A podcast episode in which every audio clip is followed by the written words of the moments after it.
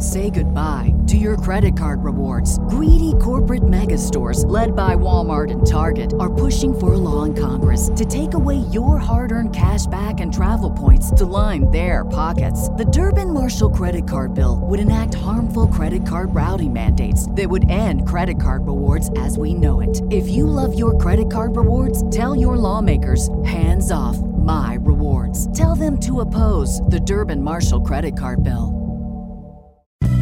The following production is part of the We Be Geeks Podcast Collective.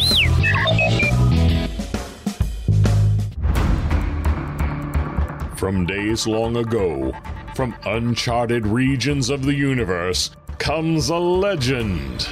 The dream that came through a million years, that lived on through all the tears. It came here, the Fandom Nexus.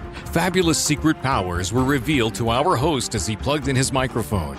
I have a podcast! Here he is, your Spider-Pan, Jeremy.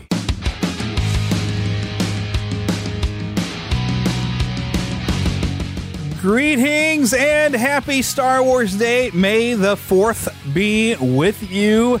Uh, this is a very special episode. I was waiting just to release this for May the fourth. A very specific episode for that day. I'm excited to share this with you. We're going to share some Star Wars memories. Uh, I'm uh, working on getting some behind-the-scenes information. Uh, I tried to look online to find a lot of you know some information and try to gather some stuff together, but mainly what I found is an old nineteen seventy-seven documentary, which uh, I remember you could get on a videotape.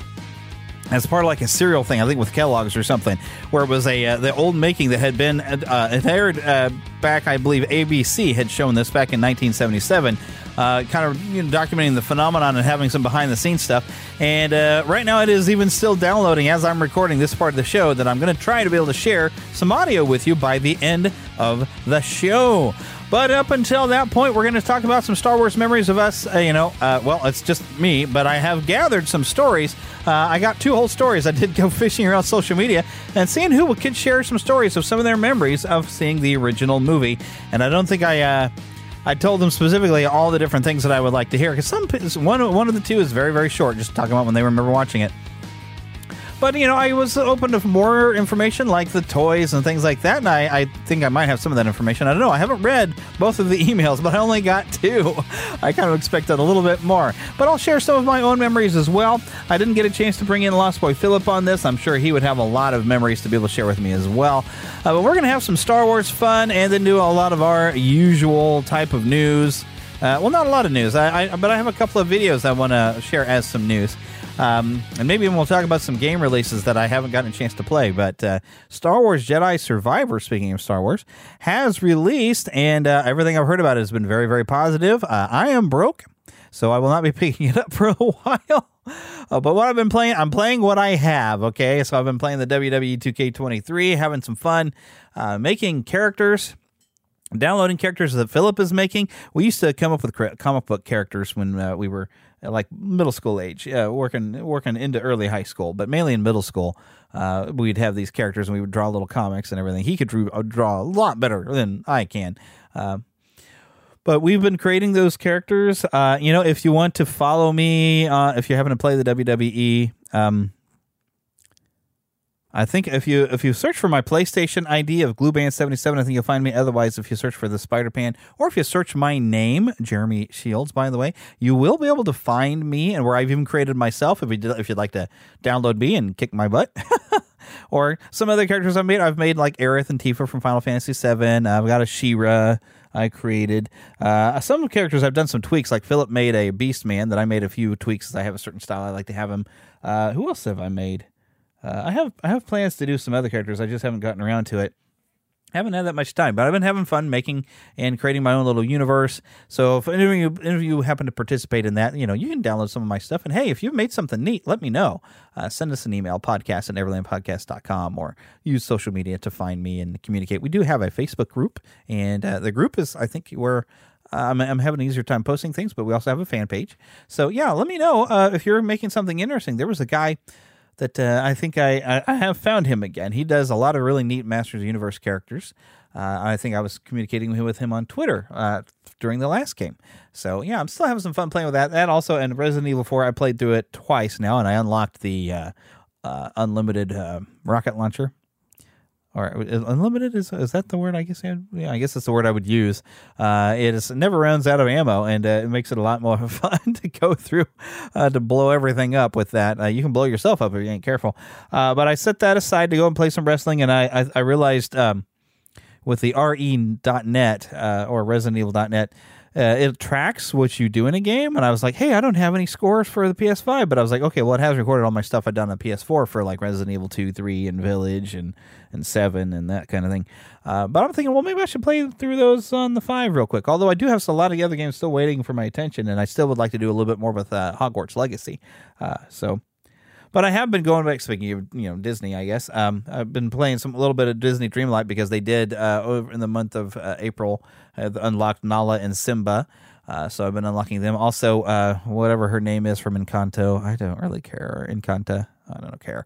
Uh, I was not a fan of that movie. Didn't think it was that good. There's a lot of stuff Disney's done I've not been a fan of. And in fact, uh, here's here's some other kind of thing. And I was actually just watching, I don't know if anybody's familiar with Brett Cooper.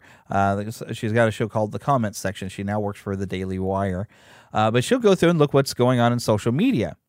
And uh, I don't know if I would have been able or allowed to share any of the audio of, uh, of what she's uh, posted out there.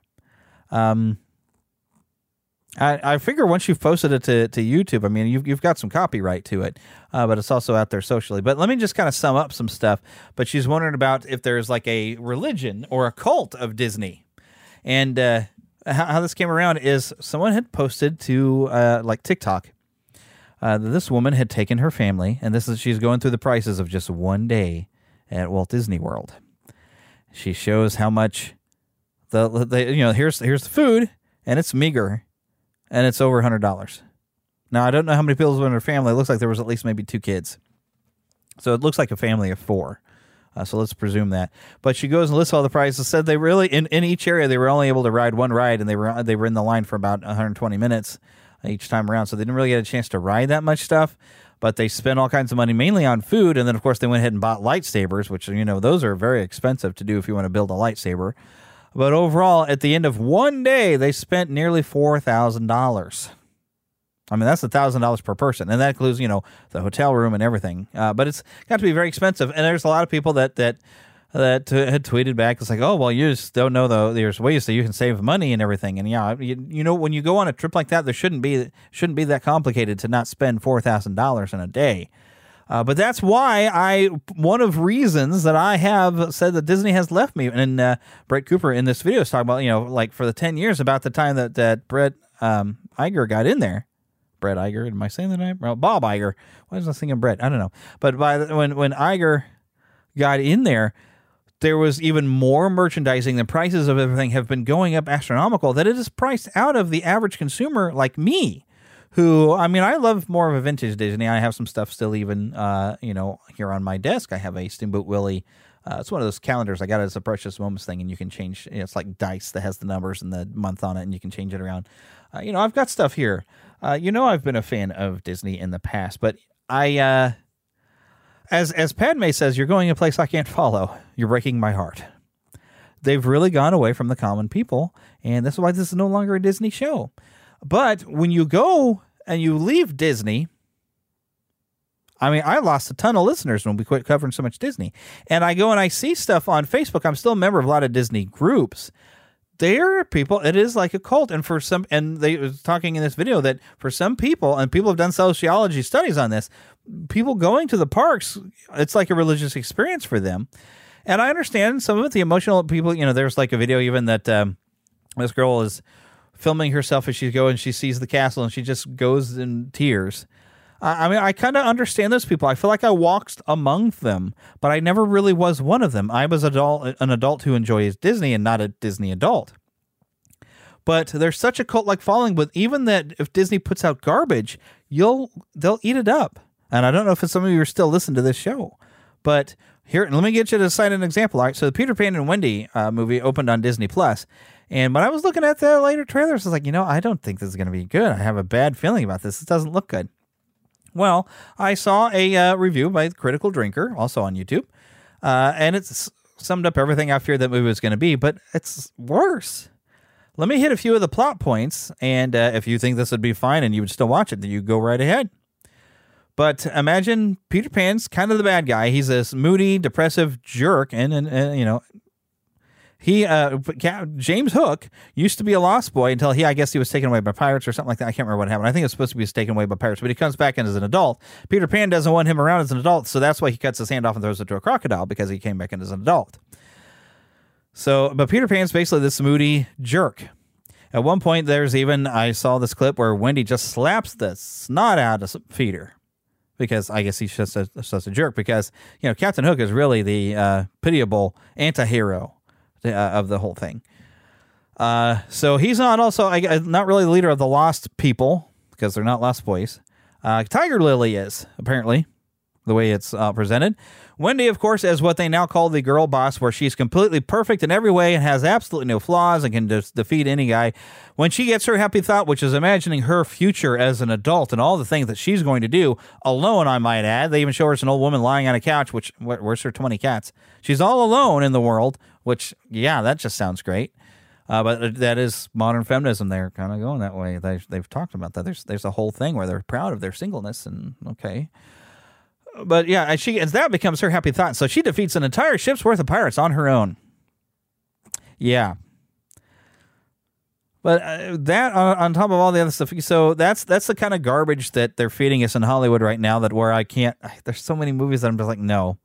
And it's mainly it's coming out of Disney and Marvel and Star Wars. I mean, Star Wars, I feel like they kind of started it with the girl boss when you had Rey, the perfect, flawless Jedi girl. That they said, oh, but we were trying to be representation. So, okay, well, that's fine. We don't we won't mind you have females or representing different types of people. That's fine. You just make good characters out of it. And you know what? Humans have flaws. And that's what makes an interesting character in a, in film or in story is the person having flaws. They're human like us. And maybe it's a flaw that they have to overcome to really be the hero, the champion that they need by the end of the film, right? Or the story. And we're just not getting that. And uh, that's how Disney has left me, is they started pushing that way. And when we, you know, and Pixar's left me by the by having a, a twerking uh, at our mothers type of thing. Um, yeah, the, with the red the Red Panda movie, whatever it was called, Seeing Red. Yeah, I was seeing red by the by the end of that movie. There's just been so much stuff in this remake train that Disney is on, and they're just wrecking and ruining everything that we've loved from me being a classic Disney fan. They're destroying that by going for quote-unquote modern sensibilities, and they should be losing more. They've lost a lot of money, apparently, but they're not losing as much as they should have because there's still people who are just diehards. The, the cult of Disney will still go that direction and go crazy for it. So... But uh, yeah, when I, I I was I feel like I was fortunate that I was still since I didn't I wasn't constantly going to the parks as a kid. I didn't get fully indoctrinated, but boy, well, I was so excited when I got a chance to go. And uh, those of you who maybe have listened to the old show for the you know like well it's seven to eight years of this, uh, you know I was I was full bore, but I I was still able to look at what they were doing critically when I would review a movie. I was being fair and critical of if they if it wasn't a great movie, I would say so. And uh, I know very few Disney podcasts that I feel like they actually are able to look at something critically and say, well, you know, I didn't qualify like this, but overall, you know, this was good.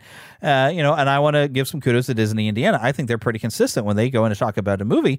They'll they'll say if there's something about a movie, a Marvel or, or movie that they didn't like, they will will share that. And I don't I don't seem to find that very often. It seems like the cult of Disney is just kind of going where everything they put is like, we will love it. We will spend all our money. Um Yeah, but I feel like I'm taking this show in negative directions, and I don't want to go that way. Uh, I just wanted to, to kind of share. I mean, this is a lot of stuff I was just kind of looking, just doing a little bit of research, uh, and that's what I've come across. But I, I hopefully I've, in, a, in some fashion, explained why this show has changed, because that's not fun anymore, you know. But I wanted to have fun, and so by ha- what we're doing for fun is we're going to share. That's going to be a, like a I'm going to turn some even more corners and get to act this show. Uh, originally, I had intended it was to be nostalgia, a bit retro, and having fun with stuff that we enjoyed as a kid. And, you know, one of them, the big things when we were a kid was Star Wars. So we're going to talk about that. But before we get there, I do have a little bit of news, a couple of videos I wanted to share of some upcoming news and some trailers. So um, we're going to get in there. I don't have a ton of news. I'm not. I need to maybe dig in to get a lot more of what's going on in uh, in geek culture. But uh, as it is, I just have a couple of videos to share. So let's get into that.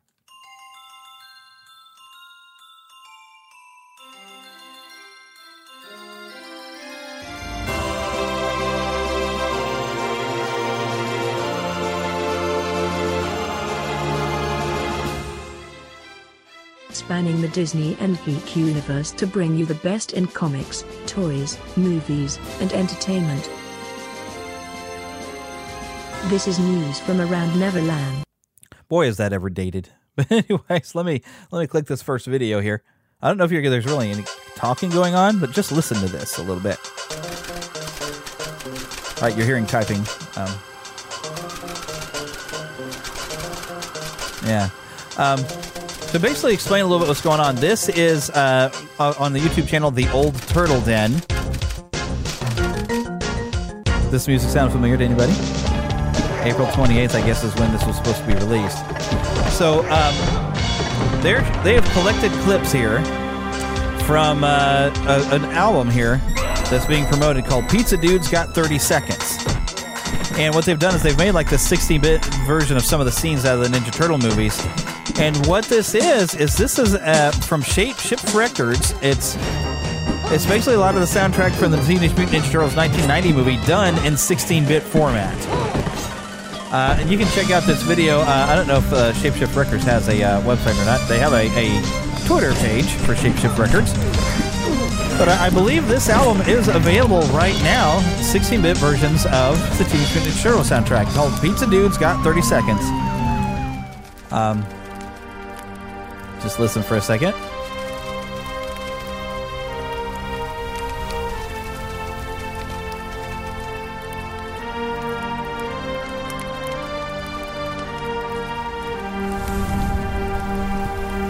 Oh, the pre-order started April twenty-eighth. Uh, but I, so I was fairly excited. I thought that's kind of a neat idea, a sixteen-bit uh, album. What I would be more interested in is if you see this video, if they were seriously making a game like a sixteen-bit style uh, that basically followed the story of the movie, maybe with a few a little bit extra bits, and maybe you know the people who made the uh, not so much the Cowabunga collection, but the Shredder's Revenge Ninja Turtles game that was like a classic beat 'em up style.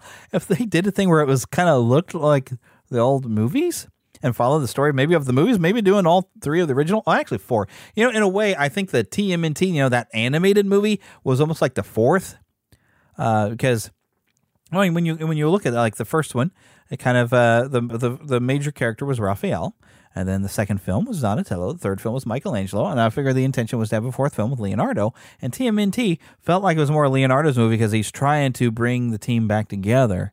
Uh, I mean, you do have a big plot where with Raphael Um, and him becoming the Night Watcher, wasn't it? Uh, but uh, a lot of it is, is uh, you, you, there's more focus to Leonardo, so that was almost like his movie. Um, so, but that that to me also felt like the fourth movie because when you look on the shelves, you see Shredder's helmet from the second live-action movie. So I always thought, aha, aha. And also part of the beginning of the movie is talking about that, you know, well, Shredder's defeated and they kind of figuring out what to do with themselves and they've kind of went their separate ways. So I felt like that was the fourth movie. So, you know, I mean, I know there was a game made off of that one, but, uh, you know, I, whatever, oh, I forgot what that company was that made the Shredder's Revenge, but maybe they could go and make this game for real. I'd be excited about that. I, you know, so this this sixteen-bit version of the, the music is neat, uh, but I'd rather have the game. Oh, but here's something else. This was an ad, and I got to share this with you. Uh, for Jedi Survivor, that uh, you have, I forgot the actor who plays Cal in there, and but with him with Mark Hamill, it's like it's like Jedi coaching sessions. Uh, this this was put out on YouTube, so this is basically an ad, but I love it. Remember, just feel it. All right, you're on Kobo. The Mogo Wampa thing is coming. You're not scared. Show me focus. Good. You're not playing baseball. Right. You will take me to the senator now. You will take me to the senator no now. No less risk. Mark, you know I don't actually have the force, right? B D one says no excuses. Hold it. You get two lightsabers? Well, technically one, but I can split them. You never gave me two lightsabers. Mark?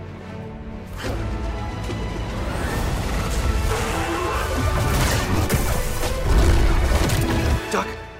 Okay, now use your force powers to pull that sphere. I really don't need you to explain the force to me. I, I love this ad, uh, and I will be picking up Star Wars Jedi Survivor uh, sometime soon. Uh, I guarantee myself that I will be doing that.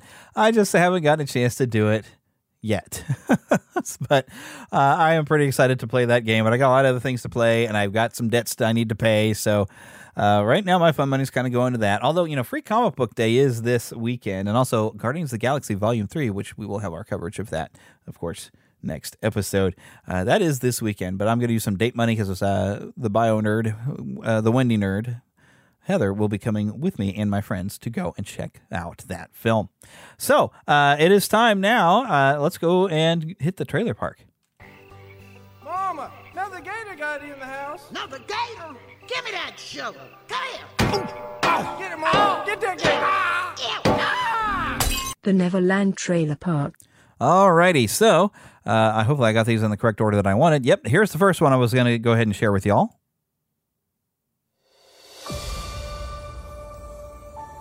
Imagine a place where wishes come true, where your heart's desire can become a reality. What if I told you that place is within reach? All you have to do is give your wish to me.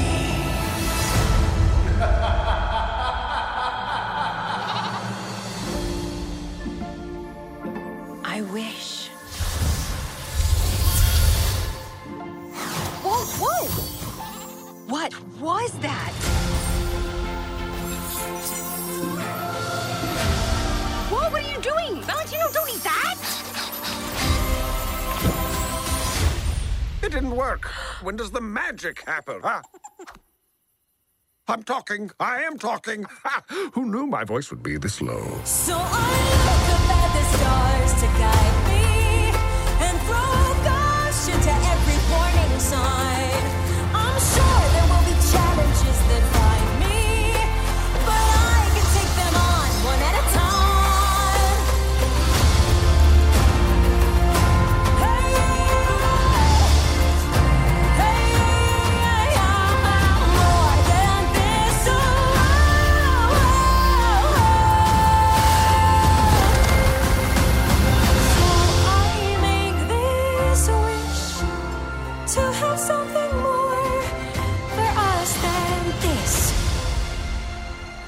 Well, yep, so Walt Disney Animation Studios presents Wish this November.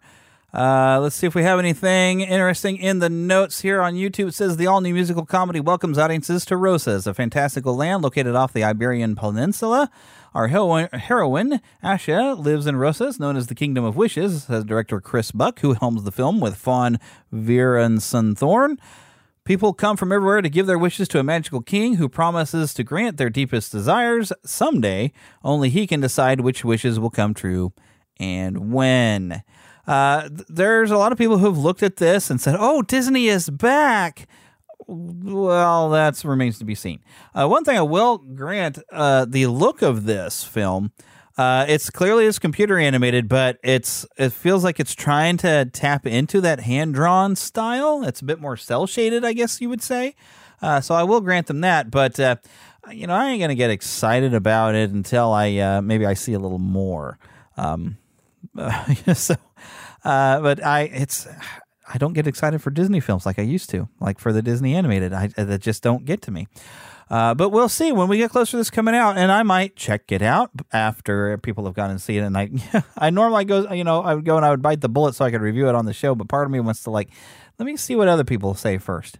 Um, there is another trailer that I see has popped up on my screen. I'm not really that interested in, but maybe you are. So let's go ahead and play the audio. I hadn't intended to play this audio, but I'm going to do it for you anyway. So here we go.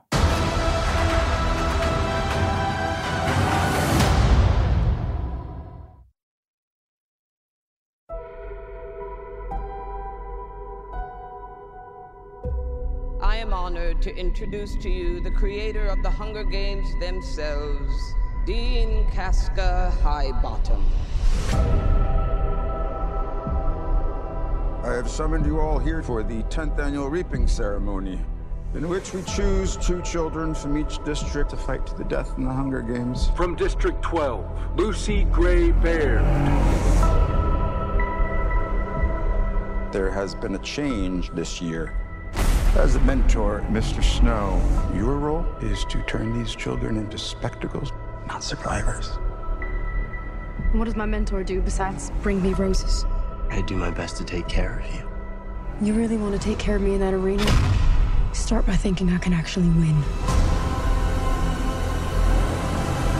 I'm Lucky Flickerman, first ever host of the Hunger Games. Enjoy the show. Five, four, enjoy the show. Three, two, enjoy the show. Run. Enjoy the show.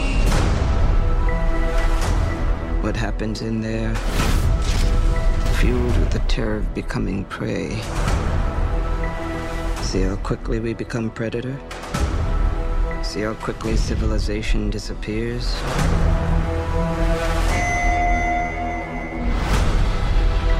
There's a natural goodness built into us all. We can step across that line into evil, or not.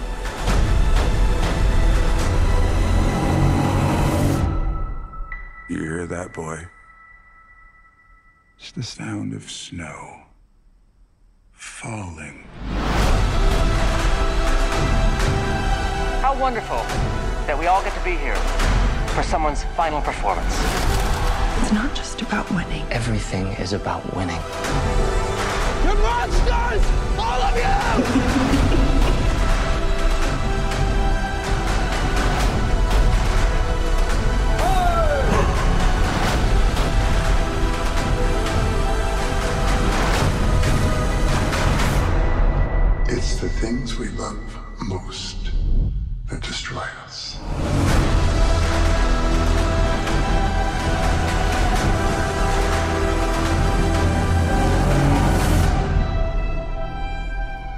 All right, so November seventeenth, The Hunger Games, The Ballad of Songbirds and Snakes. Um, it doesn't really have a whole lot to say. Oh, no, here we go. It says, this follows young Coriolanus, played by Tom Blythe, who is the last hope for his failing lineage, the once proud Snow family that has fallen from grace in a post-war capital.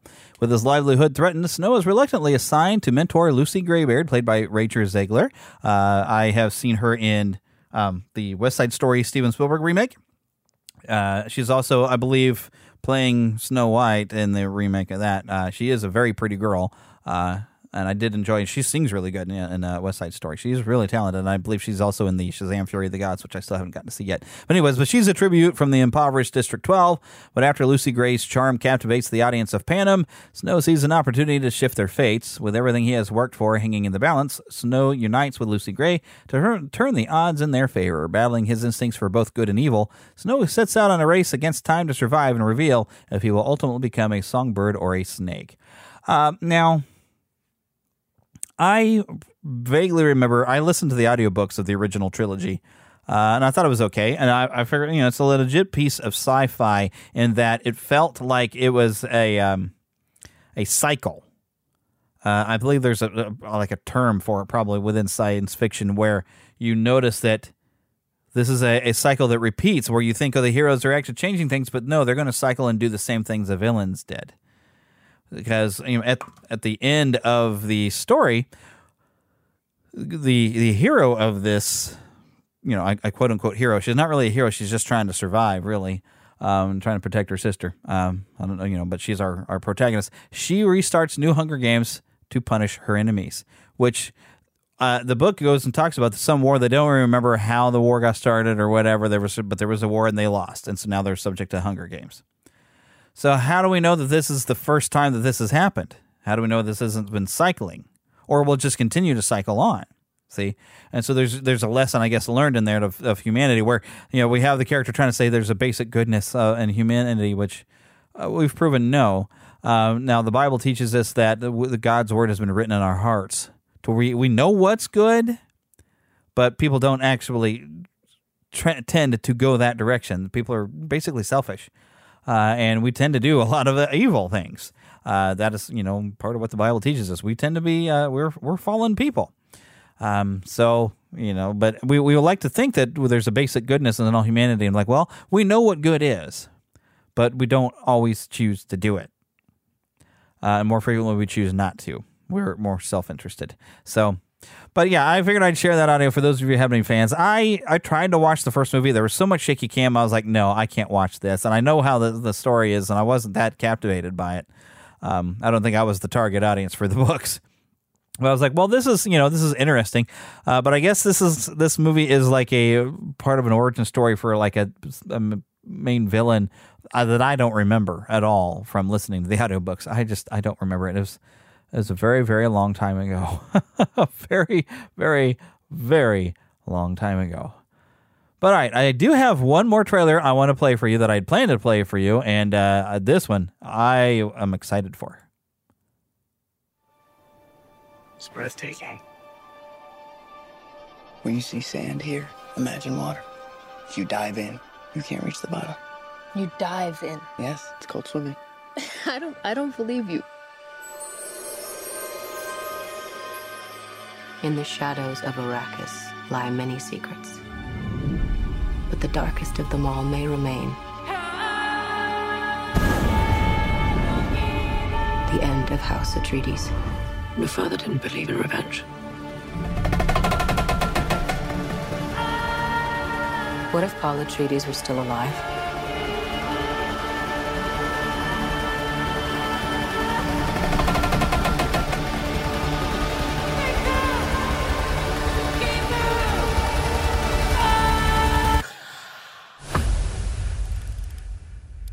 Have you ever had a dream about your first ride?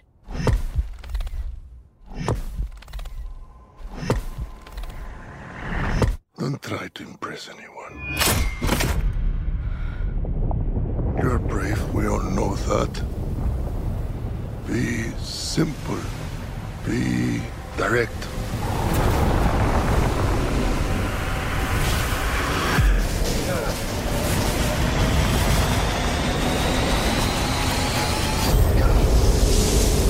Now, at this point in the trailer, I, I don't re- recall that there was any more dialogue. Fancy. I understand. Well, there's a little bit.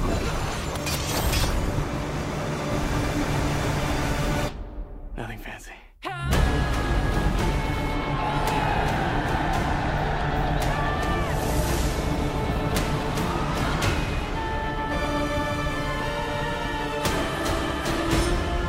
You will never lose me, Paul Atreides.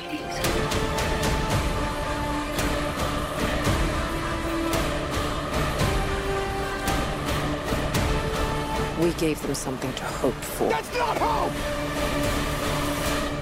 May thy knife chip and shatter.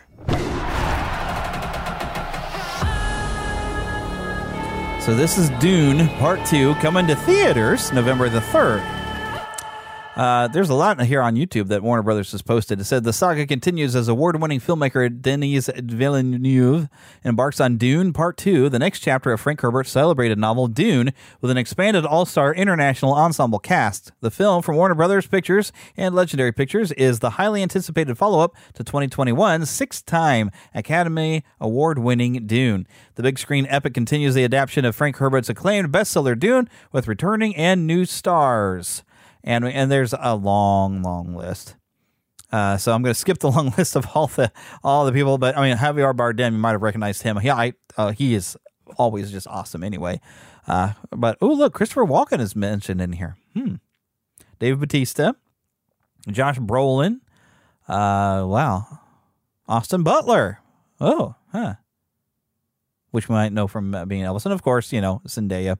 Anyways, uh, Dune Part two will explore the mythic journey of Paul Atreides as he unites with Chani and the Freemen while on a warpath of revenge against the conspirators who destroyed his family. Facing a choice between the love of his life and the fate of the known universe, he endeavors to prevent a terrible future only he can foresee.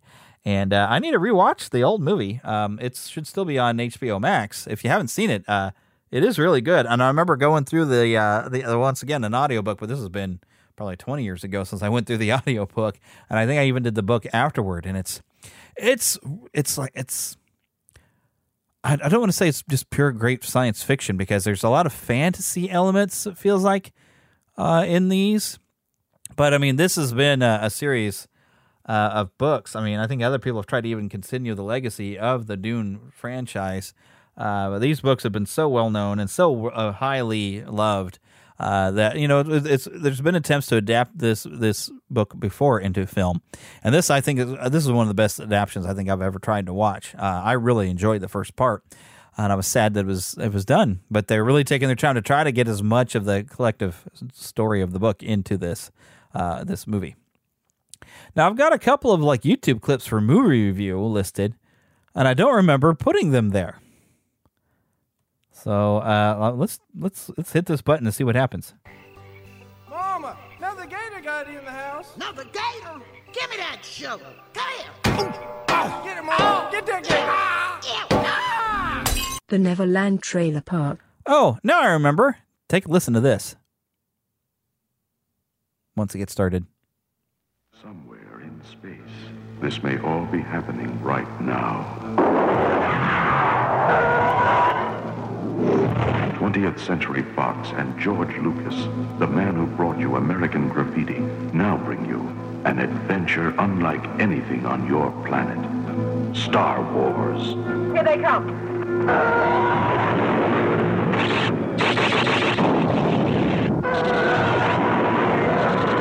Coming in too fast. The story of a boy, a girl, and a universe.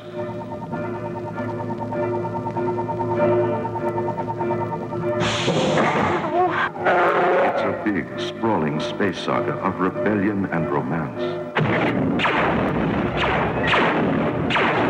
It's a spectacle, light years ahead of its time. I am C three P O, human cyborg relations, and this is my counterpart, R two D two. Hello. No doses, no doses. It's an epic of heroes.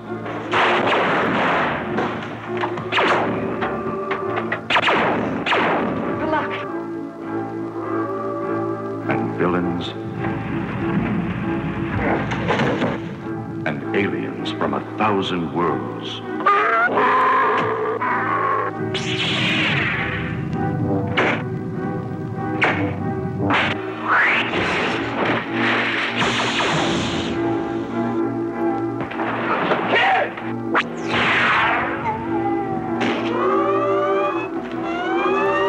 Star Wars, a billion years in the making. And it's coming to your galaxy this summer. The original nineteen seventy-six teaser for Star Wars, where not all of the uh, the sound effects were co- co- quite done, and not all the effects were finished, but they wanted to show something, and they they didn't even have the music ready yet. I mean, so the score on that is just not great. But yeah, so we wanted to do a movie review of Star Wars and talk about our memories of it. Oh, but I have more to play. Here was an opening trailer. Luke Skywalker was just a farm boy until he received a mysterious message from a princess. Help me, Obi-Wan Kenobi. She's beautiful. Star Wars, starring Mark Hamill. I'm Luke Skywalker. I'm here to rescue you. Aren't you a little short for a stormtrooper? Harrison Ford. Boring conversation anyway. Luke, we're gonna have harmony! I think we took a wrong turn. Carrie Fisher. Good luck. Alec Guinness. You can't win, Darth. If you strike me down, I shall become more powerful than you can possibly imagine. twentieth century Fox presents the most extraordinary motion picture of all time, Star Wars. Here's where the fun begins. No legendary adventure of the past could be as exciting as this romance of the future. Here they come. May the Force be with you in Star Wars. Now, uh, the fun thing is, like, so Star Wars, and I've, I've, for those of you who've been long-time listeners, you're going to already know this, but Star Wars was released May twenty-fourth in nineteen seventy-seven. Then I was born May twenty-sixth, nineteen seventy. Oh, wait, May twenty-fifth is when the movie came out. May twenty-fourth is my anniversary. Um, Of course, that's two thousand three. But yeah, seventy-seven, uh, the movie came out twenty, the twenty-fifth. I was born on the twenty-sixth. So I frequently like to say I literally grew up with Star Wars because I grew up at the same time with it. Um, and what's what's interesting is, you know, I've I've always had bad knees. I So I didn't crawl as a child. I scooted. And I remember in my head as I'd scoot along, I was like, oh, I'm, you know, I'm that little robot. I, you know, I don't know that the concept of R two D two was quite in my head, but you know, when uh, you probably, I don't know if maybe you have some memories. I have memories of being very small, and even what before I could talk, I, I, I, I feel like I must have my own language because I, I knew what I was thinking of, uh, but I, I couldn't communicate with others. I mean, like for instance, I remember being as a baby somewhere or another, I saw Groucho Marx do an eyebrow raise, and I, I would do that as a baby at people because I'd get attention. They thought it was adorable and hilarious, and how cute it was when I'd, I'd raise my eyebrows and wiggle my eyebrows like I'm, I guess, like baby flirting or something. Uh, I have a, a actual memory of with my grandmother and some of her friends, and because uh, I would, you know, stay over with grandma when I was little, and grandma kind of raised me so mom could work. Uh, but I remember doing that at, at them, and they just, oh, you know. So I mean, I know as a young person, I remember stuff and remember having a thought process of like, oh, hey, watch what I can do, not realizing the reaction I could get. And then once I knew I could get a reaction, I would just keep doing it. I'm actually raising my eyebrows right now. Uh, so I remember having the thought process. Oh, I was like R two D two. I, I'm, sco- I'm scooting on the floor. Uh, now, I the main memory like that I recall watching the original movie, um, and I know it was before I had started in kindergarten, because by kindergarten, Return of the Jedi was out, and I was like, oh, I didn't get to see Return of the Jedi, and didn't get to see The Empire Strikes Back yet either. But I remember watching, like, on H B O. The the the the, the most vivid memory I have of watching it is it was on H B O. And American Cablevision, we had this big white channel changer, and you'd zip this thing across the channels at the time. But it was I, I feel like it was a Saturday morning during the summer, and I was watching Star Wars. And I, I feel like that same day we went to Worlds of Fun here, which is a theme park here locally. But I remember in the early days, I thought it was Lifesavers because I knew what candy was. So I thought they had Lifesavers, and it was Dark Raider. Um, you know, I didn't I, odd names, but uh, I I, and I I had a very limited language, I'm sure, at the time. Uh, but that's what I you know thought everything was was you know it was Dark Raider, and they had Lifesavers because I knew of the candy of Lifesavers. So I thought, oh, I, I, their candy is a big sword. That's cool.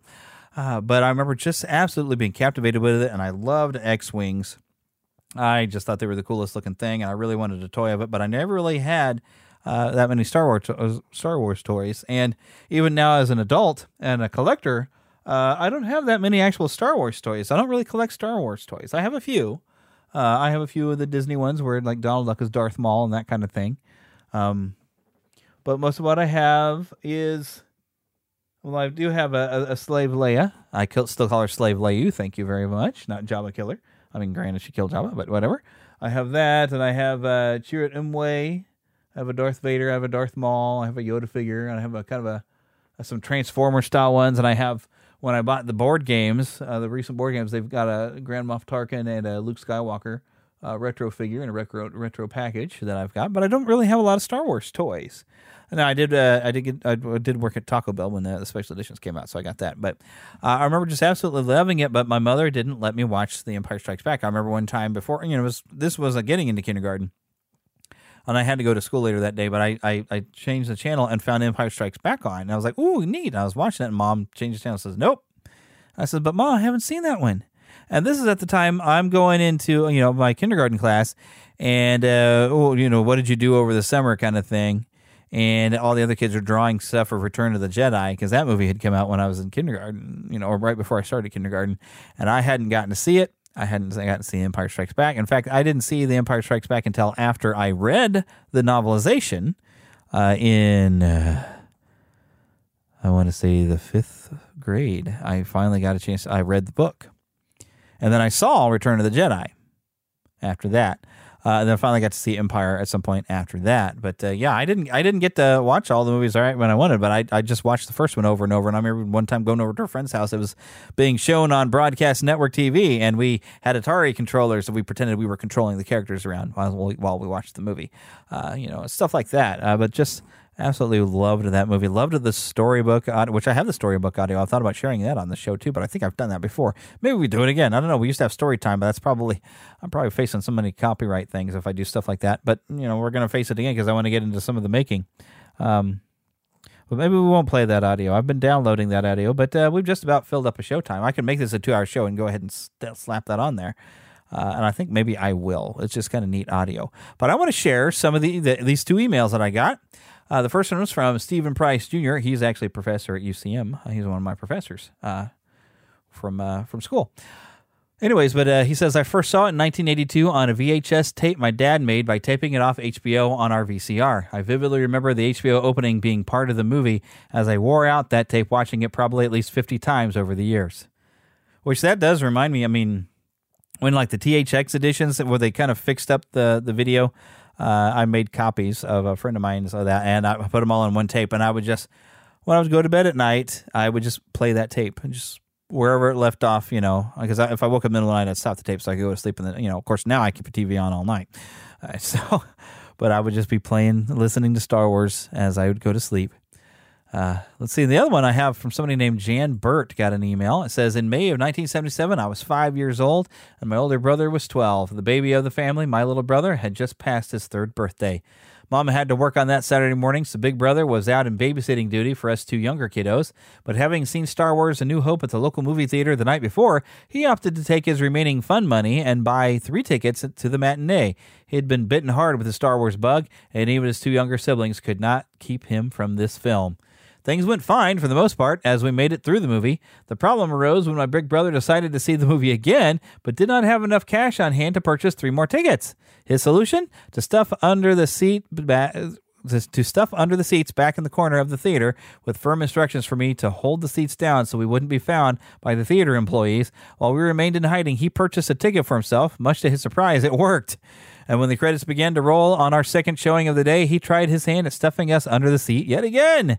After seeing the movie for the third time, my little brother was at his end, and, and I wasn't far behind. As a three-year-old, spending six straight hours at the movies was pretty remarkable. But he was hungry and tired and needed to go to the bathroom. Begrudgingly, our mother was called, and she picked us up on the corner just outside the theater. I was surprised that the sun was setting, and my entire day had been spent inside watching and rewatching a movie about droids and space and an endearing Wookiee. My older brother waved goodbye and ran back to the theater. I have no idea what time he came home that night, but it was long after I had gone to sleep. All these years later, I have a t-shirt that says nineteen seventy-seven, original Jedi Academy member. I bought it because I felt I had earned way back when, crammed under those seats in that sank theater in Bellevue, Nebraska. And my brothers? Well, within a few years, they could watch A New Hope and speak every single line in the movie while it played. I guess they earned their original nineteen seventy-seven status too. Uh, this is from Jan Burt, and she's host of the Burt Not Ernie Show podcast. I'm kind of curious about that. That's a good story. I like that. That's a good story. Thank you very much for sending that. Uh, that's very, very entertaining, because I I heard stories about people like they'd get out of the movie and then get, they'd go and get back in line to watch it again. Uh, and I mean, and considering back in the day, I mean, you didn't really have so much V H S when it first came out. It wasn't as easy to just watch a movie over and over again. In fact, they have a, a record. Uh, and I have a copy of this record, uh, The Story of Star Wars. And I've way, way back, like first year doing this podcast, I actually played the entire audio of that record. Uh, it's it's and it basically retells the entire story of the movie in a long playing record. It's, it doesn't leave, it doesn't keep everything in there. It has to leave a few things out, but that would be your best way. That or the soundtrack that you could go and re-experience the movie when you couldn't get to the theater. But of course, now we you know we have such easy access to the movies, and now it's almost ridiculous. Uh, but yeah, great stories. Thank you all for sharing. Uh, but now, you know what? Uh, we're we're almost at the, the near the hour point, and this is an hour like an hour long audio. But I'm going to go ahead and share the audio of the making of Star Wars from nineteen seventy-seven, hosted by C three P O and R two D two. Catch those springtime vibes all over Arizona. Break out of the winter blues by hitting the water at one of our lake and river parks. Take a hike among the wildflowers. Just make sure to stay on the trails and leave the flowers for the bees. Discover Arizona's best kept secret and visit azstateparks.com slash amazing to start your springtime adventure.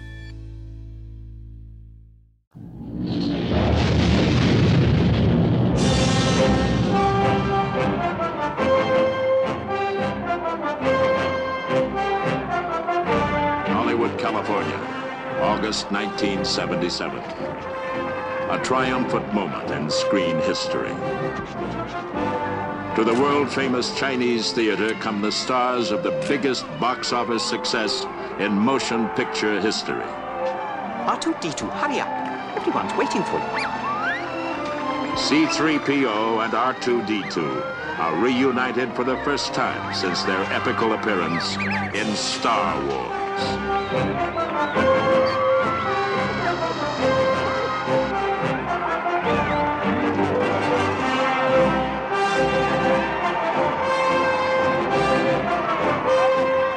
Thousands are gathered to see the metallic megastars place their footprints in cement in the theater's courtyard. As the two heroes of Star Wars make their indelible impressions on the ground reserved for Movieland's legends, the world resounds with the fact that Star Wars itself has become a full-fledged social phenomenon. It has become more than just a movie.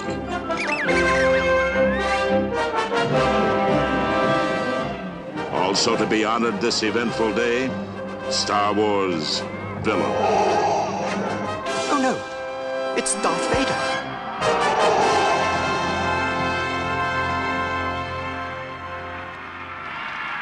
Just imagine that, R two.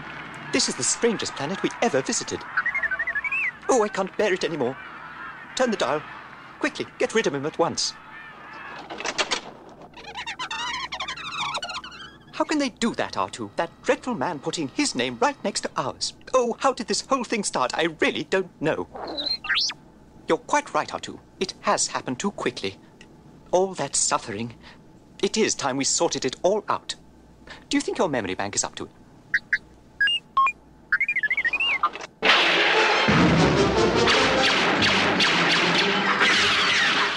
A long time ago, in a galaxy far, far away, a starship is boarded by Imperial stormtroopers. Their leader, Darth Vader, master of evil, and the Galactic Empire's most feared agent. The plans Darth Vader seeks are entrusted to two robots, C three P O and R two D two, for delivery to an heroic knight on a far-off planet. I'm going to regret this.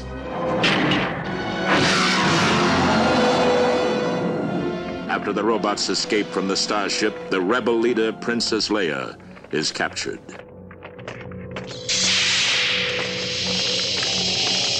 Darth Vader, only you could be so bold. I want to know what happened to the plans they sent you. I don't know what you're talking about. You are part of the Rebel Alliance and a traitor. Take her away!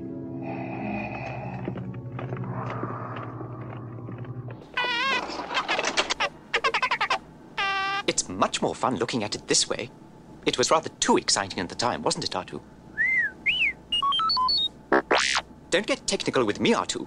Just hurry up and tell everyone how the film was really made.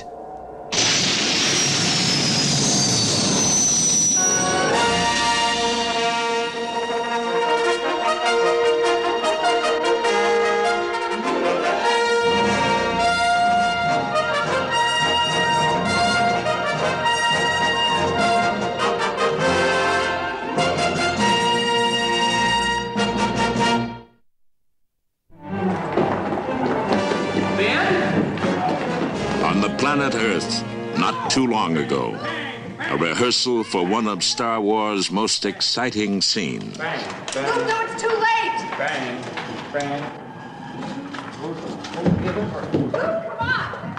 Stop that, R two. It's not very nice to show our friends looking so silly. Besides, you really must begin at the beginning. Now just behave yourself, R two. Don't be so stubborn. You know perfectly well where it began. It began with Mister Lucas. George Lucas, thirty-three years old, writer and director of Star Wars. His first feature film for Warner Brothers, T H X eleven thirty-eight, also science fiction, but of a very different kind. His second, Universal's American Graffiti, which recalled his adolescent years in a small town in California. His third film, the phenomenally successful Star Wars, which he wrote far from Hollywood at his home in Northern California. I think one of the key factors in the uh, success is that it's a positive film. It has heroes and villains, and uh, that it essentially uh, is a fun movie to watch. It's been a long time since people have been able to go to the movies and see a sort of straightforward, wholesome, fun adventure. In Star Wars, Lucas wanted to recapture the spirit of romance and adventure he found in the movies of the past, the kind of films that ran endlessly on television when he was growing up.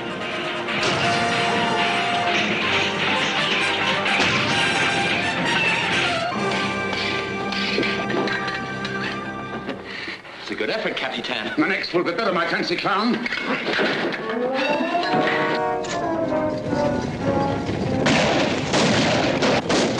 In his space adventure, Lucas set out to give young people another kind of fantasy world, the kind he derived from watching westerns and old Flash Gordon serial.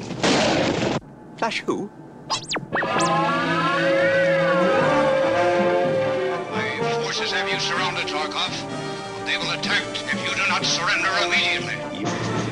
Well, there they are. I'll be seeing you, boys.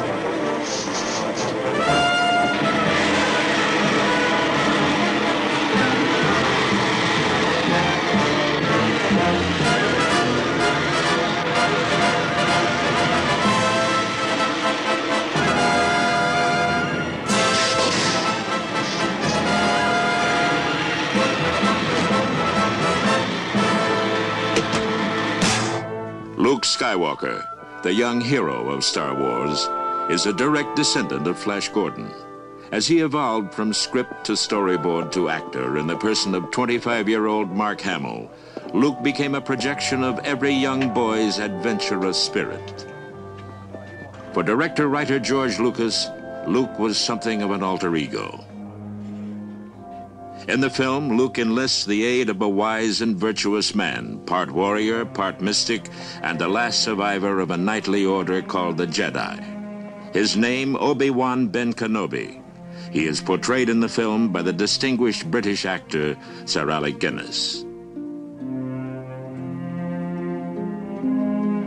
For their adventures, Luke and old Ben must ally themselves with a mercenary space pirate, the cynical Han Solo, played by Harrison Ford.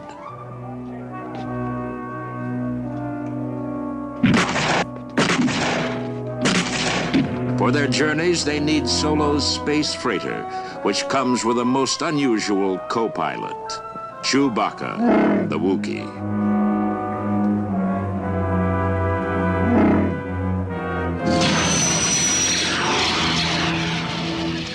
With the two robots, this foursome will attempt to rescue a princess. As played by Carrie Fisher, this princess is royalty of a very liberated kind. Governor Tarkin. I should have expected to find you holding Vader's leash. I recognized your foul stench when I was brought on board. Charming to the last. The villain and chief nemesis, Darth Vader. Even in early production sketches, Darth Vader emerged as a crown prince of evil. Sound effects editors added a final touch to his villainy.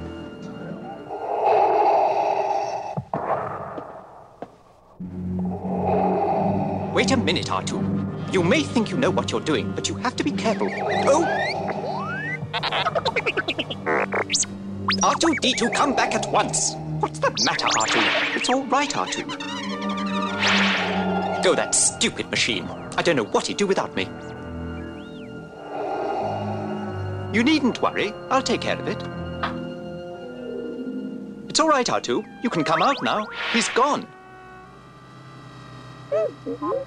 Come and see for yourself. He's not here. Now, really, R two, if you're not careful, you'll overwork your circuits.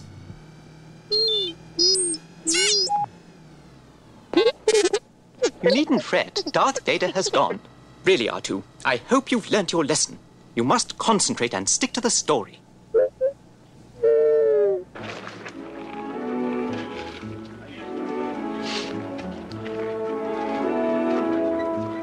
Tunisia, North Africa.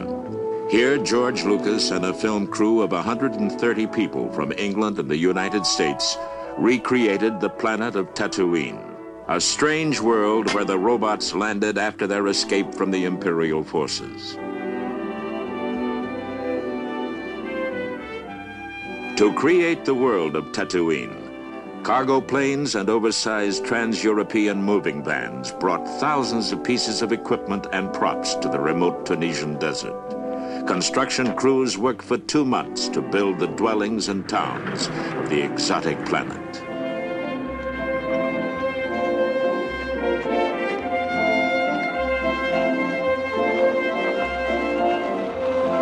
Among the strangest inhabitants of Tatooine, robots, or droids as they are called in the film.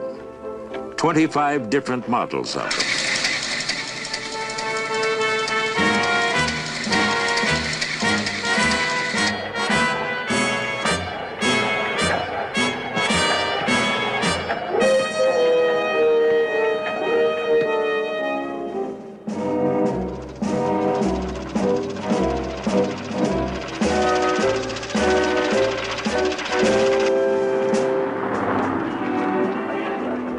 It is on Tatooine that the robots C three P O and R two D two will encounter the young farm boy, Luke Skywalker.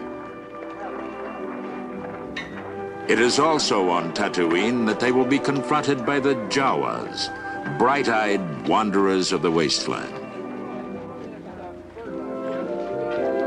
Tiny, scrappy creatures, the Jawas are known to deal in slightly used and often stolen droids.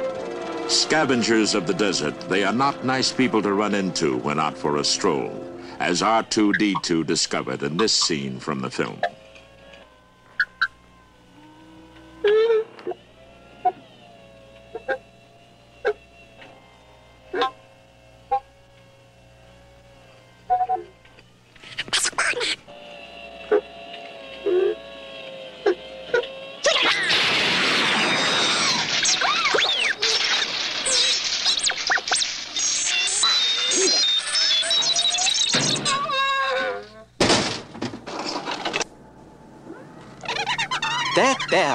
Calm down. You must try to get a hold of yourself. Look at me. Scrap merchants aren't exactly my favorite people either. Yes, there certainly were a lot of very strange creatures out there in the desert.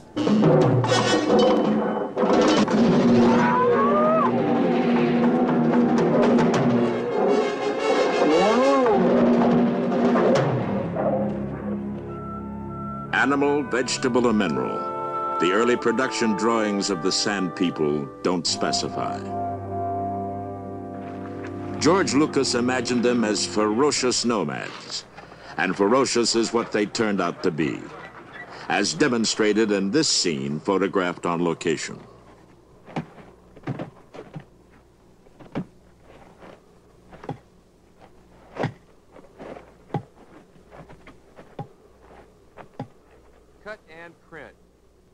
No, R two, it didn't look very dangerous, did it? But just see how exciting it looks in the completed film. Well, there are two banthas down there, but I don't see any... Wait a second. They're sand people, all right? I can see one of them now.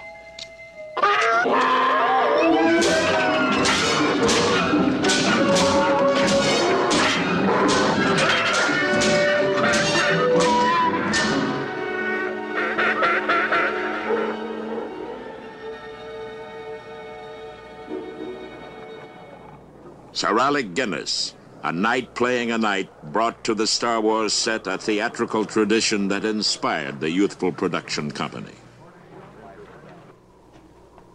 In this, his first appearance as Obi-Wan Ben Kenobi, he rescues Luke Skywalker from the Sand People.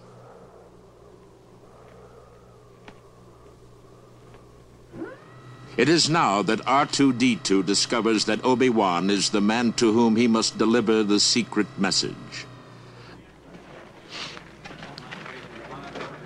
The message cannot be delivered, however, until a damaged friend has been repaired.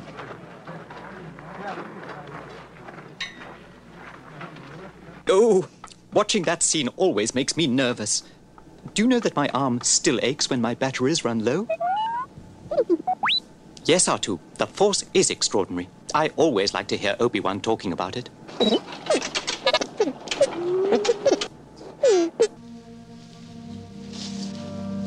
How did my father die? A young Jedi named Darth Vader, who was a pupil of mine until he turned to evil, helped the Empire hunt down and destroy the Jedi Knights. He betrayed and murdered your father. Now the Jedi are all but extinct. Vader was seduced by the dark side of the Force. The Force? The Force is what gives the Jedi his power. It's an energy field created by all living things. It surrounds us and penetrates us. It binds the galaxy together. Do you think it's the Force that's holding us together, R two?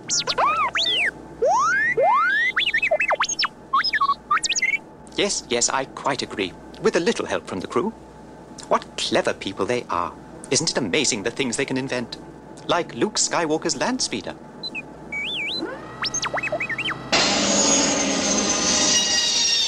Through the magic of film, Luke's land speeder hovers over the desert sands. But for scenes requiring starts and stops, part of the magic becomes transparent.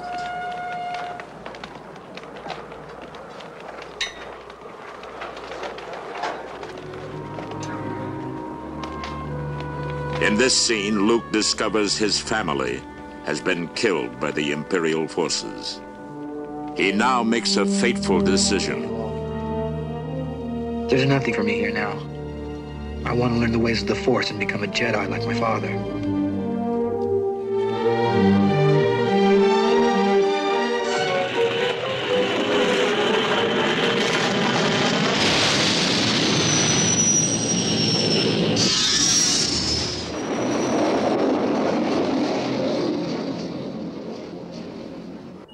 Yes, R two, I was very glad to leave Tunisia. Because then we went to film in the studios in England, which was much nicer.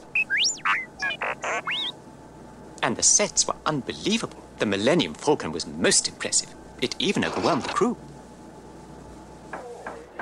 In fact, Han Solo's space freighter, the Millennium Falcon, was Star Wars' most elaborate set. It was constructed on one of the nine sound stages the company used at the Elstree Studios outside London. It's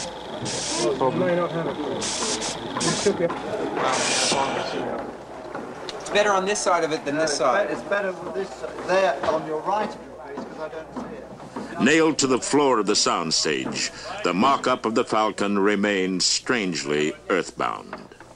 Later, on the screen, it will appear to hurtle through the vastness of space.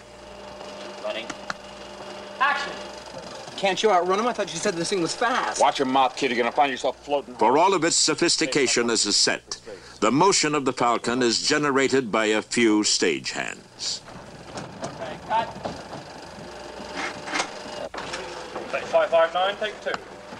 Action. Can't you outrun him? I thought you said this thing was fast. Harrison Ford, who pilots the Falcon, worked with Lucas in American Graffiti. He played a similar role of a man obsessed by speed and ego. Here's where the fun begins. I ain't nobody, dork. Right? Right. Hey, you see this Milner, you tell him I'm looking for him, huh? Ain't he neat? In fact, a lot of the elements of Han Solo are a lot like, uh, like Bob Falfa in American Graffiti. But I don't... Uh, I hope they're not uh, the same person. I never intended them to be. Uh, the jump to hyperspace is, is like um, it's like the drag racing in American Graffiti. Uh,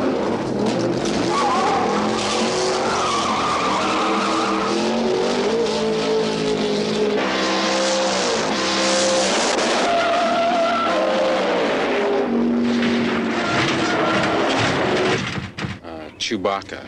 Chewbacca is the is the Wookiee. He's two hundred years old, and I don't know if this ever comes out in the picture, but he's he is two hundred years old. He's capable of flying this spaceship. and uh, I'm capable of understanding his language. I related to him as if he were a special kind of dog.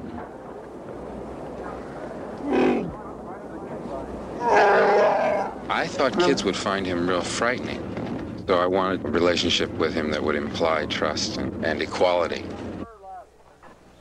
Uh, the Wookiee actually came from uh, my dog, Indiana, who is a big Malamute, very large, furry dog that looks a lot like the Wookiee, only slightly smaller.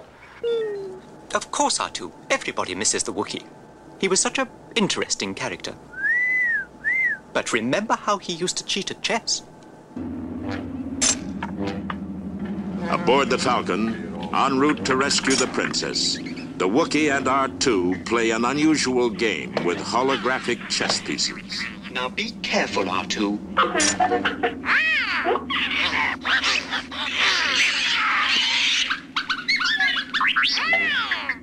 The chess pieces are actually rubber figures wired with movable joints. Using stop-action photography, every movement of the creatures is filmed one frame at a time. When played back, the creatures come to life in continuous motion. They are then added to the chessboard.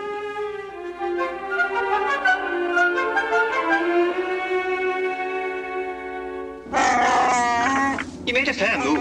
Screaming about it can't help you. I don't have it. It's not wise to upset a Wookiee. But, sir, nobody worries about upsetting a droid. It's because a droid don't pull people's arms out of their sockets when they lose.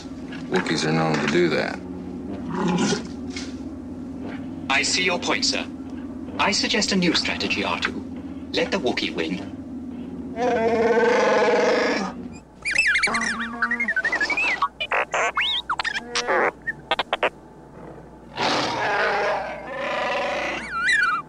What did he say? Oh, he misses us too.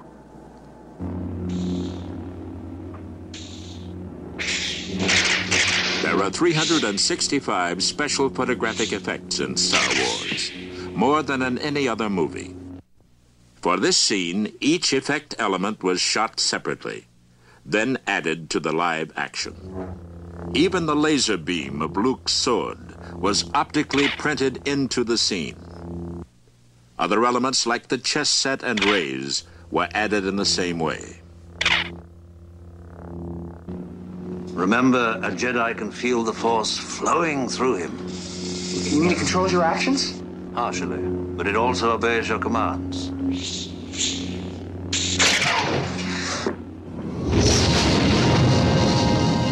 The Force which Obi-Wan attempts to pass on to Luke is a vital element in Star Wars. It's sort of boiling down religion into a very basic concept. Uh, Uh, the fact that there is some deity or some power or some force that sort of controls our destiny uh, or uh, works for good and also works for evil is uh, always been very basic in mankind. The dark side of the Force is personified by Darth Vader. Is insignificant next to the power of the Force. Don't try to frighten us with your sorcerer's ways, Lord Vader. Your sad devotion to that ancient religion has not helped you conjure up the stolen data tapes, or given you clairvoyance enough to find the rebels' hidden fort.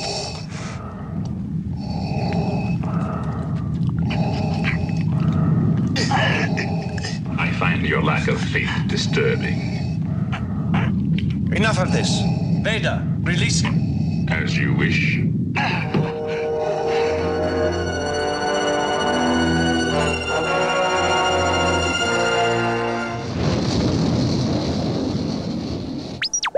I know it's not very pleasant, R two, but we have to show the Death Star. Of course I care about upsetting a fellow droid, but we can't stop now. We must get on with our journey aboard the Millennium Falcon. The Falcon, in which the intrepid adventurers are traveling, is in fact a model. Designed and built by a Hollywood special effects house, it is photographed by a computer-controlled camera.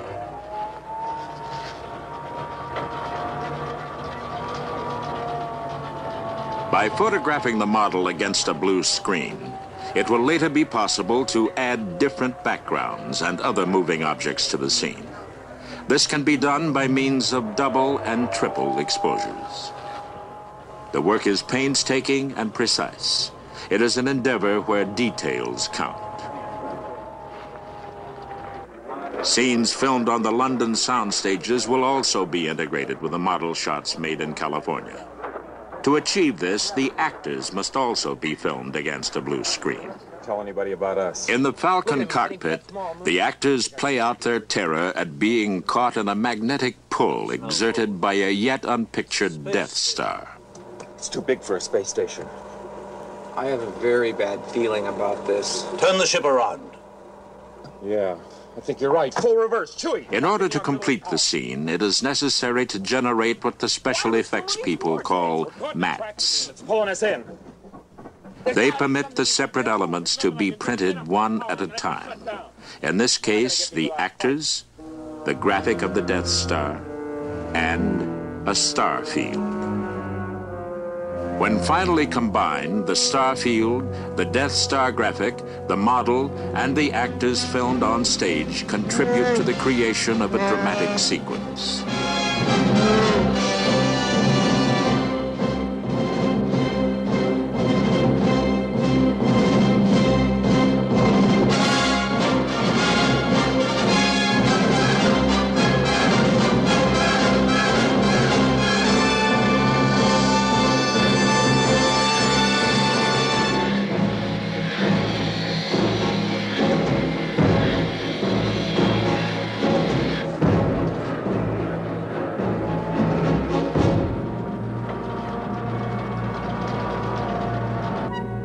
Another technological achievement was the creation of thirty-three fully operative robots.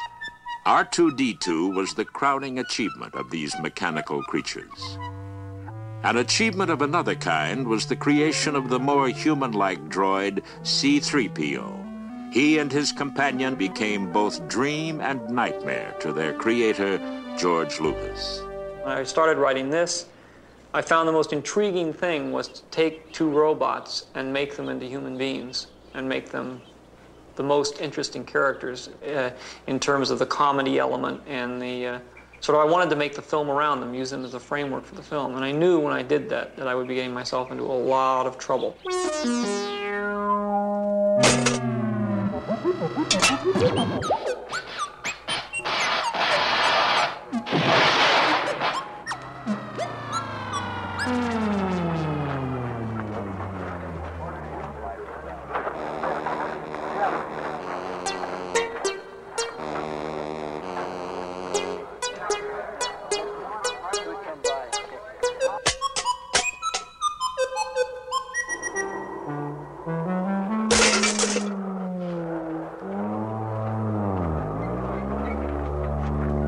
Difficulties with the robots led to a loss of time. And in the Star Wars location, where each day could cost upwards of one hundred thousand dollars, the director's affection for his creations had to be tempered with impatience. How's that for ingratitude, R two? Where would he be without us? Come to think of it, where would any of them be without us? You're quite right, R two. They'd still be in the garbage crusher, wouldn't they? I got a bad feeling about this. The walls are moving! Don't just stay in there and try and brace it with something!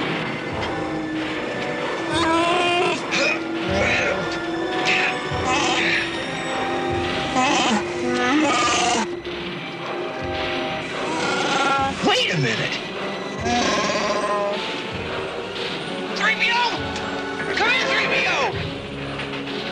One thing's for sure, we're all gonna be a lot thinner. three P O! Shut down all the garbage mashers on the detention level, will ya? Do you copy? Shut down all the garbage mashers on the detention level!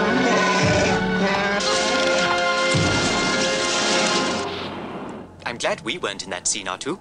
I think you would have got a bit rusty. No, I wouldn't have. Gold doesn't rust. But I must say the pluckiest of the lot was the princess. Carrie Fisher is Princess Leia. Born to show business, she is the daughter of Debbie Reynolds and Eddie Fisher. Playing the role of Princess Leia was fun a lot of times. Well, it wasn't fun all the time. After about two hours in the garbage room, the fun started to wear off and your skin started to wrinkle and your rubber suit didn't fit right anymore. But uh, we had a good time. When we did the swing across, it was it would have been fun if we'd been allowed to do it a second time. But we it was like doing the upside-down roller coaster. We did it one time, and it was scary. And then if we'd gotten to do it again, it would have been fun. But they didn't let us do it again. Here, hold this. The daring swing was frightening because it actually took place thirty feet above the floor of the studio.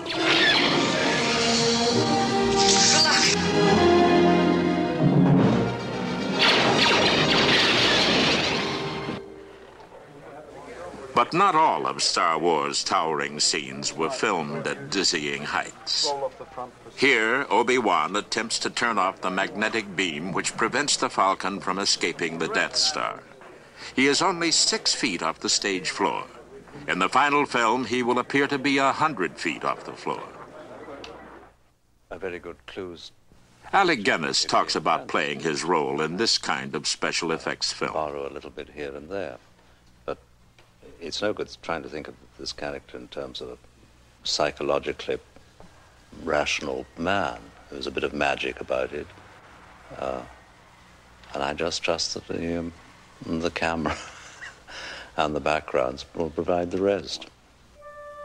To match the director's concept for this scene, without actually building a huge and expensive set, the filmmakers resort to what is called a glass painting shot.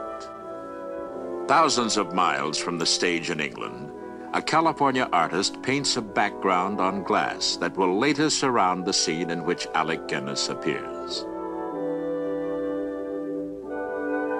A blank spot is left on the glass painting for the live-action scene filmed on the London stage. The glass painting is then photographed, and the scene with Alec Guinness will be incorporated within it.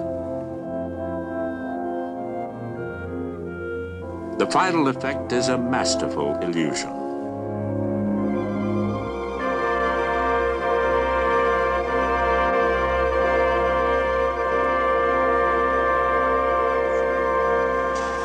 Making Star Wars was a lot like the movie. You never knew what was going to happen next.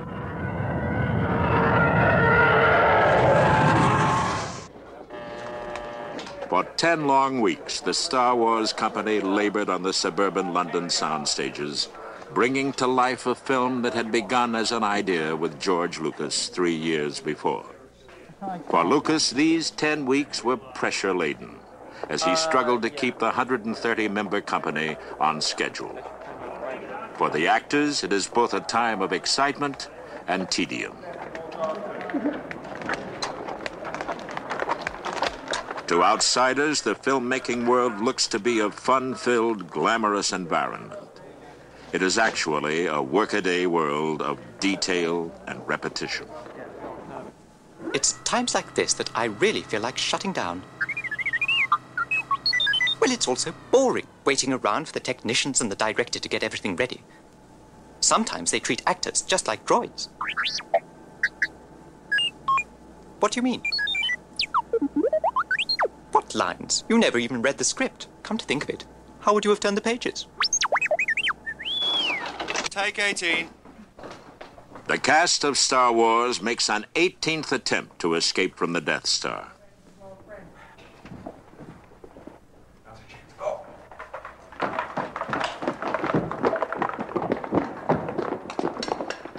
Okay, cut. Cut it.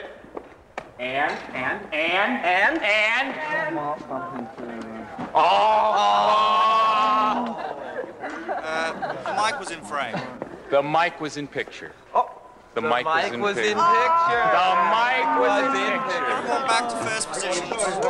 The sound department has to pay up. It was, it was good for me. Okay, print it and burn it. The stormtroopers who police the Death Star must also be filmed for the climactic escape sequence. Here they prepare to witness the fateful duel between Obi-Wan and Darth Vader.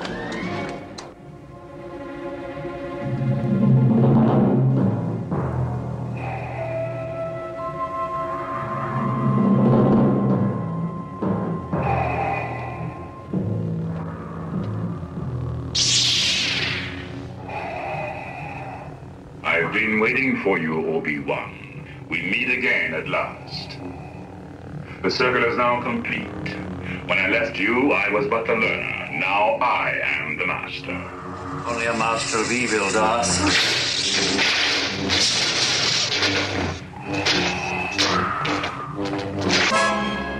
Again, special effects were used to heighten the action in the scene. Alec Guinness enters carrying only the hilt of his sword. He is given a second sword made of special light-reflecting material. When this sword is turned to the light, the reflection will appear to be the laser beam. However, for a more dramatic effect, an animated glow is added to the laser sword.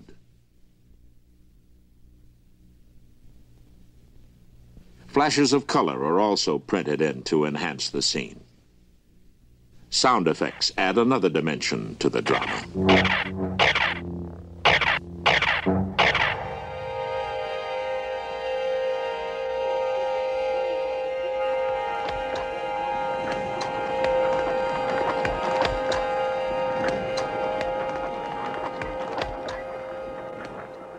Another angle of this climactic moment is photographed, this one without Alec Guinness. A dummy is substituted. For this scene, Lucas and his technicians are trying to achieve a difficult mechanical effect on the set.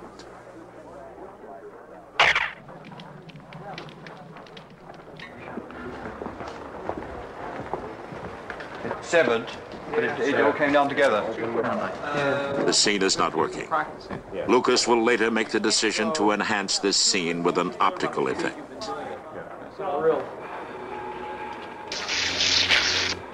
The many angles and shots that make up the daring escape from the Death Star are finally realized in this scene from the film.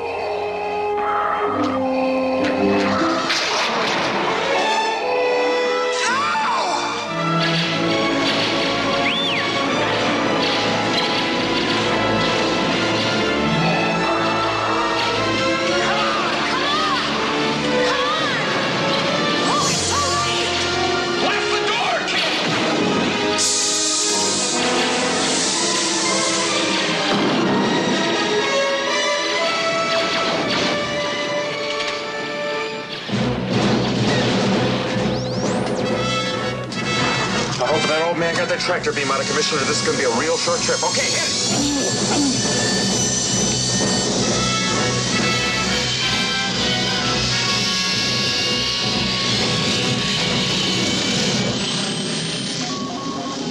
it!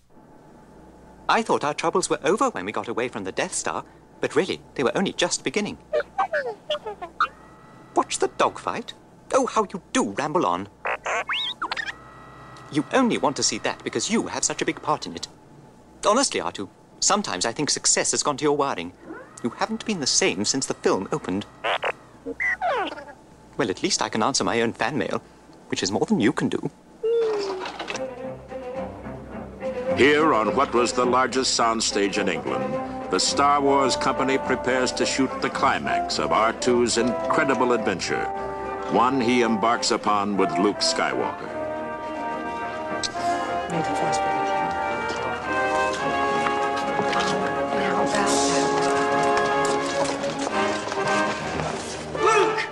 The rebel forces are about to launch an aerial attack against the Death Star. The secret message that R two has brought back is used to help plan the raid. Just a boy. He's a great pilot. Thank you, sir. I'll try. I gotta get aboard. We'll hear all your stories when we get back, all right? All right. The adventure sought by Luke Skywalker, the farm boy from Tatooine, is about to reach its most dangerous moment. For the first time since leaving home, he is on his own.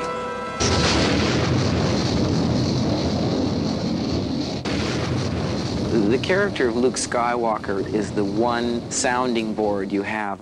And uh, like Dorothy in, in Wizard of Oz or Jack Hawkins in Treasure Island, there's that one character that uh, people look to to see the reactions to everything else. He's very simple, very naive, very straightforward. Um, he's that that classic character in literature that doesn't want to stay on the farm, that wants to see what's beyond, and, you know, get off the farm and, and go have a little adventure. The adventure into which Luke Skywalker is thrust is derived from World War Two dogfights, as shown in Hollywood films.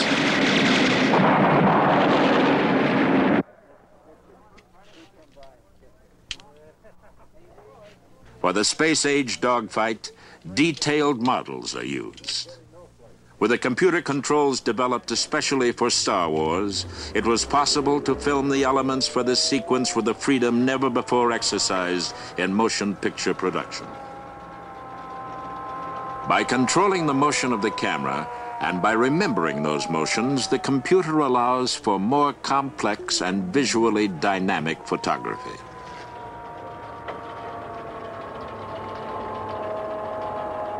Again, the models are photographed against blue screen to allow for the placement of other elements into the scene.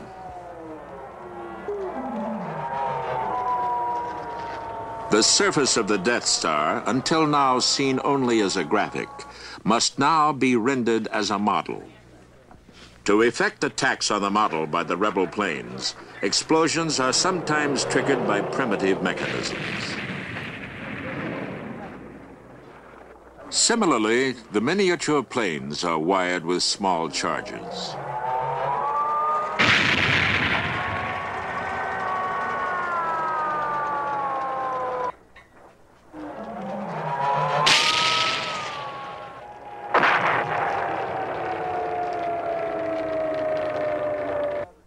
It took two years and three and a half million dollars to do the Star Wars miniature and optical effects.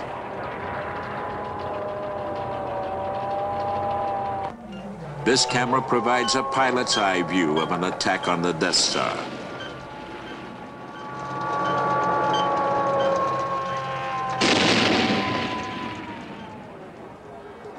Thousands of hours are devoted to collecting all the elements necessary for the final sequence.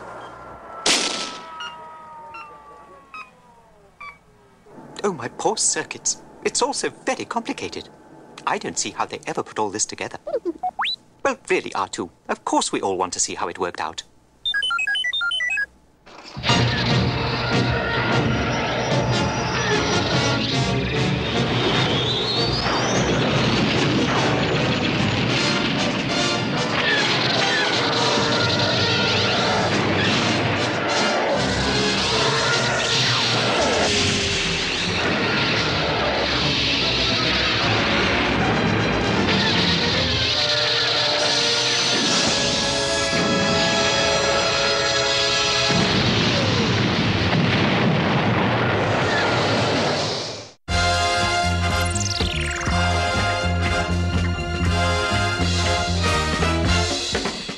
With the success of the film, the country goes Star Wars crazy.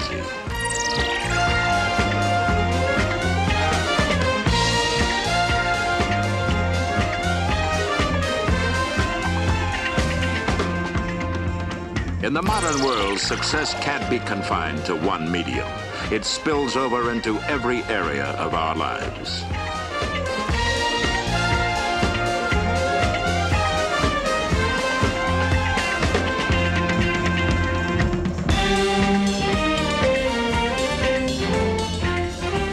Star Wars has spawned more star wares than anyone can count. It has become an inescapable phenomenon.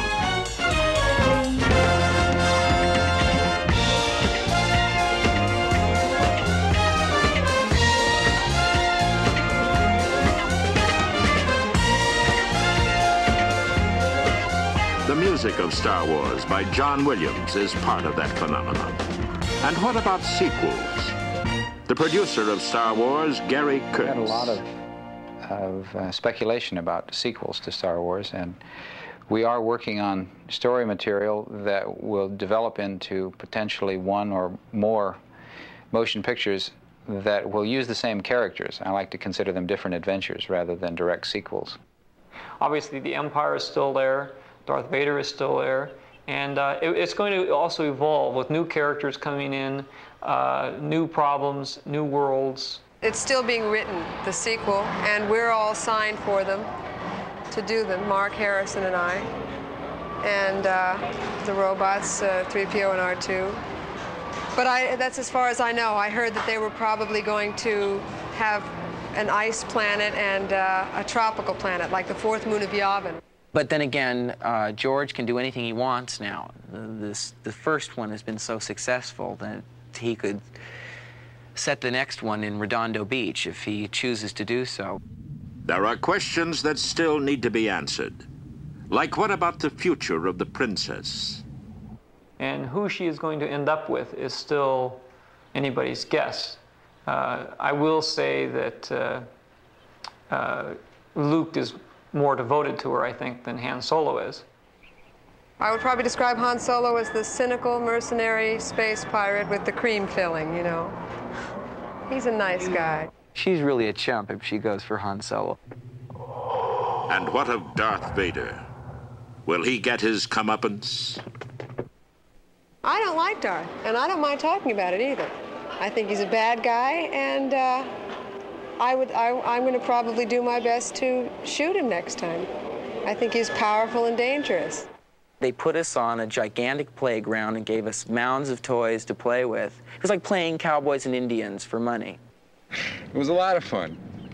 How much fun? Um, about this much.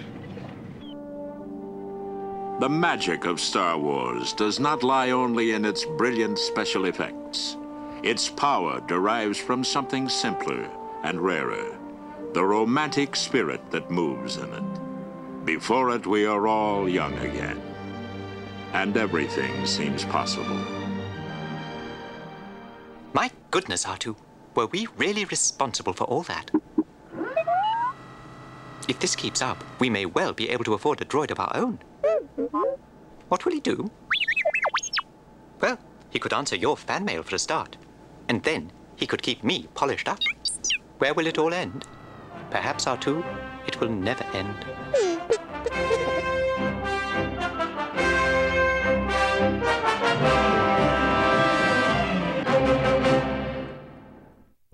All right, well, I hope you really, really enjoyed that.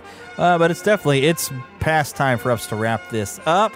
Uh, of course, I want to remind you to go to neverland podcast dot com, and you'll find right there in the middle of the page, My Podcast Reviews. Go ahead and click in there if you happen to have a podcast. Get a, uh, a very inexpensive account. You can get an idea of uh, all your different reviews. You can get them sent directly to your email. International, uh, not just the ones that in your country that normally Apple will only let you see something like that. And it collects, you know, reviews from all kinds of different places, which, you know, I could use some new reviews. I haven't gotten any in a while. We need to rebuild this show. Uh, but I want to make sure I thank Karen Kennedy, Ricky Pope of Christian Nerds Unite, and Darren Wilhite of the Wilhite and Wall Show for their help in making our introduction.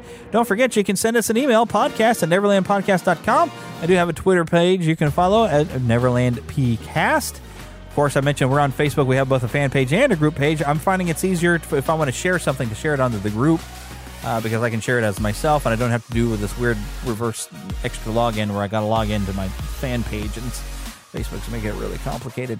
Uh, you can join the Neverlanders on neverland podcast dot com, become an official Lost Boy or Pixie. Why do we have Pixies? Because girls are too clever and they don't get lost.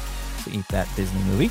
Uh, donate to patreon.com slash neverlandpodcast. Uh, I really do appreciate the help with Patreon. And heck, if you go and uh, become a patron, uh, you can get an ad-free version of the show and even some exclusives when I share exclusives. Uh, I also am on Instagram at the Spider Pan, and uh, we do, of course, have YouTube channels. If you look for um, Neverland, the Fandom Nexus, or, you know, there's even Neverland Official Gaming Channel. I've been posting a lot of gaming videos of playing the W W E game. You can see me uh, wrestling with uh, the Penguin and the Joker. Have had a rivalry with me and Philip uh, on there, so you can see a lot of like fun characters that I've uh, I've been battling with.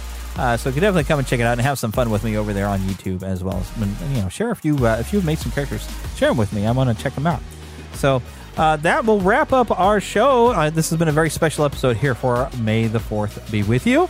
That's Star Wars Day. I don't even know how that got started. Was this a social media thing? That's almost a thing I would like to have researched, but I wanted to go and get some behind-the-scenes thing. And so the best I could find was that audio, so I hope you enjoyed that. But now, get lost in an adventure, and we'll see you next time.